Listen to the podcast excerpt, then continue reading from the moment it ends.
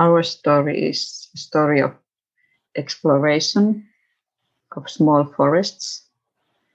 And we were there together with Moonlight and me, whose shadow is Riikka. We were exploring a forest that we called Forest of Bridges, which is a small forest with uh, many bridges and many paths and many streams. And that is what interested us.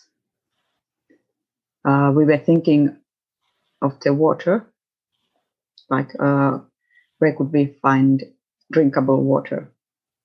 And this small forest uh, has a lot of streams, and some of them seemed very clear, and they had sand in bottom, like. But uh, then, when we went upstream, we found out that the water that came down was not so so clean as it seemed in some places. So anyway, we thought that if the water was drinking, then it, it should be boiled. Um, there were a lot of paths there, and also we were interested in uh, in places to stay overnight. We have noticed that in wintertime the uh, spruces they have they have long um, long arms that create uh, create uh, places where you could hide and where uh, ancestors' children used to hide. And uh, now, when it's springtime, those spruces were providing dry places. Otherwise, the forest was still quite wet. And uh, so, if somebody would be looking for a place to stay overnight, then maybe close to the spruces. But then this, the, the forest is very small, so there are the ancestors and their dogs walking. Um, but there might be some place where you could be unnoticed for the ancestors, but I bet the dogs would find you anyway. and uh, there were uh, at the moment there were only nettles to to eat and some uh, rowan buds, but uh, in autumn there are there are a lot of berries like um, this um, blueberries and uh, what is it? The pink berry. Raspberry. Raspberries, yes blueberries and raspberries and lingonberries and some mushrooms also. And from that little forest, we continued to another place with a lot of raspberries.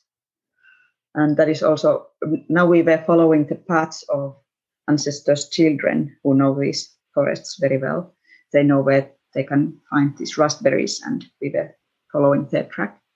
So, a place with a lot of raspberries, and from there, we continued to a small forest of rocks, which was a drier place, but uh, more open.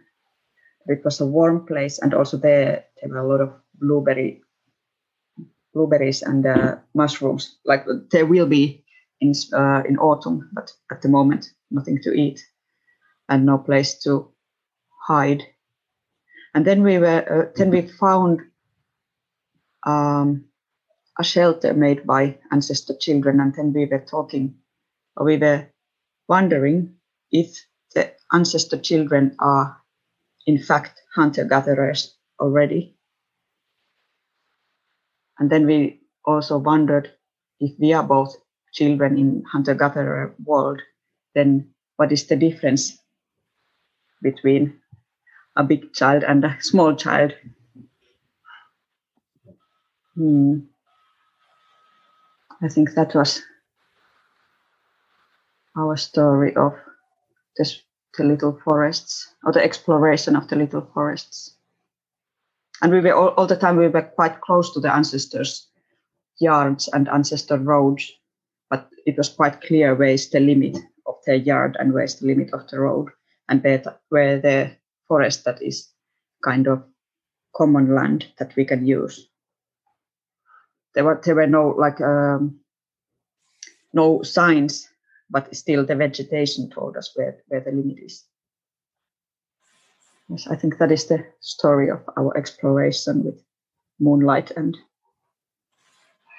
the one whose shadow is Riikka.